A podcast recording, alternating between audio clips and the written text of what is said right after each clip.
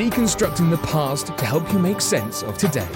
Time for another award winning episode of Pre Nicene Perspective with your host, Darren Kalama.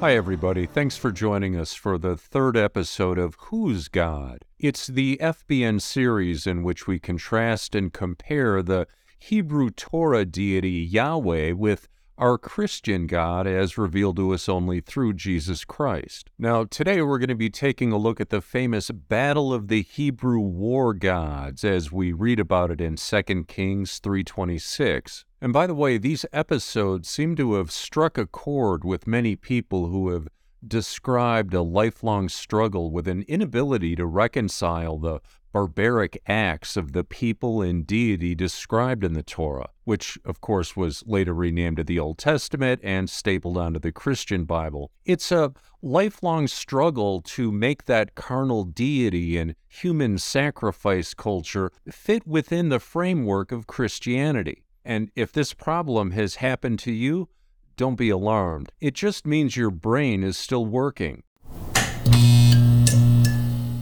Unfortunately, though, what usually happens is that people decide, well, this is nonsense, and there's no home for me in this confusing and convoluted Judeo Christian religion, and they, they just wander off and become agnostics, atheists, or double down and join some weird Jim Jones cult. Some will even stay in the religion without believing it and just kind of go through the motions in a half hearted effort to appease family and friends. You see, we all have a connection to God and we want to nurture it. But when the path appears to be blocked, many people just give up. Now, if you're one of those people that I just described, the solution is very simple, and you'll find it in the form of the very first Christian Bible of 144 AD. And the first thing you'll notice is that the Torah or Old Testament hasn't been stapled to it like we find in today's Judeo Christian Bible. You see, the original contains just the Gospel of the Lord and the Apostle Paul's original 10 epistles. It's not very complicated at all. So if you're looking for a Jim Jones or Mormon cult, sorry, this isn't it. Now, you'll also be glad to know that there are pre Nicene churches, including the Marcionite Christian Church, that exist today, and they use that original Bible, even thriving with the online communities to help you reconnect. See how easy that was? Which brings us to today's episode. The Who's God series is for people who have entered into the theological Stockholm Syndrome phase and, in many cases, are too far gone to help after a lifetime diet of false doctrine, spoon fed since birth. But sometimes a lost sheep is found, and it's on those occasions that we celebrate. And in that continuing effort, we use examples, citing word for word, no tricks, right from the Torah Old Testament, and then contrast and compare those examples with the teachings of Christ. Now, in our first two episodes, we talked about Jacob winning a wrestling match against Yahweh, followed by the Jephthah story in Judges, in which he murders and sets on fire his daughter in a human sacrifice ritual to thank Yahweh for helping him win a battle against a rival Hebrew tribe. And by the way, at the end, it was revealed that both of those stories actually had their roots in Greek mythology and were simply plagiarized fairy tales refashioned by the Hebrews to fit their own fables. I'll have links in the show notes you can check those out. But today we're going to deconstruct 2 Kings 326 27. It's the story of three kings, and where have we heard this before? Three Jewish kings, though, this time, who band together. The kings of the Israelites, Edomites, and the Judahites, they banded together in much the same style we described as biker gangs in our last episode, uh, banded together to beat payment out of a rival gang called the Moabites uh, and their leader Mesha that owed one of them 100,000 sheep. Now, this Mesha was on the hook to the king of Israel for 100,000 sheep payable every year, and he finally said no. Now, you've heard stories of how the mafia collects on protection money. Well, same thing here, except a lot of sheep. And this guy didn't pay up. Basically, what we're talking about here is the Hebrew mafia. Hey, Tone, we have a little problem over here on Moab Street. What kind of problem? It's this Mesha guy. He won't give up the sheep. Says he won't pay. Oh, he won't pay? How many sheep are we talking about? Tone, a hundred thousand. But instead of breaking a kneecap, they were going to murder everyone in the kingdom of Moab, including women and children. And there's nothing new about that because they do it a lot throughout the Torah Old Testament. Nothing personal, it's just business. Oh, sorry to interrupt the story here, but if you have some idea as to what absolutely any of this has to do with Christianity, please let us know in the comments section because I'm not seeing it. I don't get it. It's almost like, oh, I don't know, almost like two different religions were stapled together or something. So weird. And remember, this is all supposed to be the Word of God. Who's God? You tell me. Seriously. All right, let's get back to our story. Now, the easy thing to do would be to just ride off with our three Jewish kings and get right to what happens when they went to collect their bill from Mesha and the Moabites. But I think a little context is in order here, don't you? The first thing you have to understand is that all these tribes or biker gangs were all related all from the same ethnic stock, lineage, and genealogy. At one time or another, they were all fighting and killing each other and marrying each other and doing human sacrifices to each other. Six of one, half dozen of the other. Not a dime's worth of difference between them all. In fact, some of the most vicious fighting and barbaric acts would be committed between the Judahites and the Edomites, the very same two kings riding together now in this story. And the Moabites that they're about to attack? Yeah, all related. Now, this bunch was from Lot's line. In fact, it's from the Moabites that the famous King David would find one of his parents. And you can read all about that in their book of Ruth if you're interested. And at the end of the day, the whole thing reads like a Hollywood script, except, if you can believe it, even more depraved, violent, and debased than any movie. And it wasn't just the inbreeding, death, destruction, and human sacrifices that they shared. And this, in a roundabout way, brings us back to our story. You see, the most important thing they all shared were their gods, not God singular, gods as in plural. In fact, each one of these Hebrew tribes or gangs had their own god. Some even had more than one god. Now, Yahweh is the one that became the most famous after being stapled onto your Bible at the Council of Nicaea in 325 AD. But he was just one of a dozen that the Jews worshipped at one time or another. They included Baal, Molech, Chemosh, Ashtaroth, Asherah, Zebub, Dagon, and Marduk, just to name a few. You see, the Hebrews were monolatris. That's a $5 word for people who believe many gods exist, but that their God is the most powerful. Now, that becomes clear when you read their first commandment that they say Yahweh gave them. Quote, Thou shalt have no other, wait for it, gods before me, unquote. In other words, recognizing multiple gods exist. The commandment doesn't say, I am the only God. The only question these gangs had was who had the most powerful God, and doing battle with each other was one way to prove who was right about their God's power. And on the fight card today, we have Yahweh representing three different Jewish kings versus Chemosh fighting out of the blue corner for Mesha and the Moabites. Now, as we go through the rest of this story, it's important to keep in mind that King Solomon, the famous Jewish king, would later erect an altar to Chemosh, and the Hebrews would do child sacrifices to this deity for centuries, right there in Jerusalem.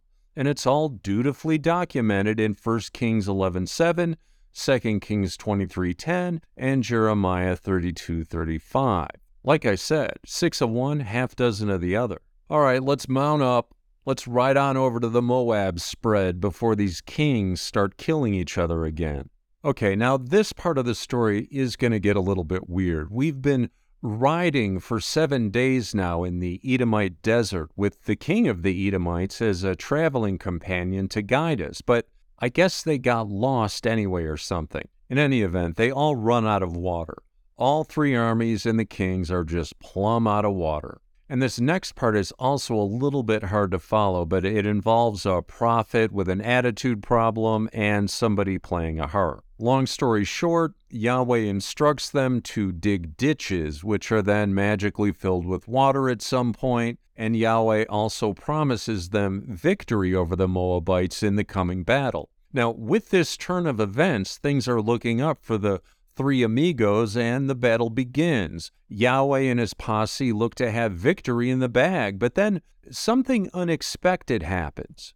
We'll pick up the action at 2 Kings 3:26 and I quote when the king of Moab realized he was losing the battle, he and 700 swordsmen tried to break through and attack the king of Edom, but they failed. So he took his firstborn son, who was to succeed him as king, and offered him up as a burnt sacrifice on the wall.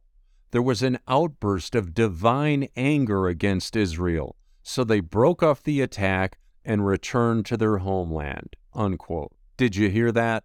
Now, once again, I'm asking for your help. On which planet exactly does this have anything to do with Christianity? From the people, the culture, their gods, their motivations? anything, anybody. Here, let's read it again. So he took his firstborn son, who was to succeed him as king, and offered him up as a burnt sacrifice on the wall. There was an outburst of divine anger against Israel, so they broke off the attack and returned to their homeland. Did you hear what I said? You know, I'm starting to think that the devil's greatest trick was stapling his Bible to yours. Come to think of it, 75% of it has nothing to do with Christianity, and only 2% of the words in it are actually purported to be the words spoken by Jesus. In any event, these last two sentences present a serious problem for Judeo Christians and their apologetics industry. Let's start with some basic questions. To which Hebrew war god did Mesha sacrifice his firstborn son and secure his victory over the Israelites? Well, if it was Chemosh, that means Yahweh is not omnipotent and he was defeated. It also highlights the Jewish belief of multiple gods. And we're reminded of the tiny detail that we as Christians only believe there is one God. So we have a lot of problems here. Now, what's the other option? Well, in our last Who's God episode, we discovered that Jephthah, uh, another Israelite king in Judges 11:30 through 39, murdered and sacrificed his only daughter to Yahweh as tribute to him after defeating the Ammonites. Now, did Mesha just do the same thing and sacrifice his child to Yahweh also as a way to secure victory? After all, Chemosh hadn't done him any good, and he was on the brink of total defeat. Did he play the Yahweh card at the last minute? I mean, all the other Hebrews were doing human sacrifices to Yahweh. Maybe it would work. And let's face it, he was out of options. And lo and behold, he wins the battle as payment for murdering his firstborn son. Now remember, these are the only two options, and neither one is compatible with the belief system of Christianity that dog won't hunt. Now, the next sentence is even more problematic by several orders of magnitude. Let's read it together. Quote, there was an outburst of divine anger against Israel, so they broke off the attack and returned to their homeland. Unquote. Did you hear what I said? What? Divine anger from which Hebrew war god? Again, we have the same set of inescapable options. Let's run through them. If Chemosh was the source of the divine anger which scattered the Israelites after they were promised victory by Yahweh, that means, again, Yahweh is not omnipotent, and there are multiple gods, and again, 100% incompatible with Christianity. Let's look at the other option.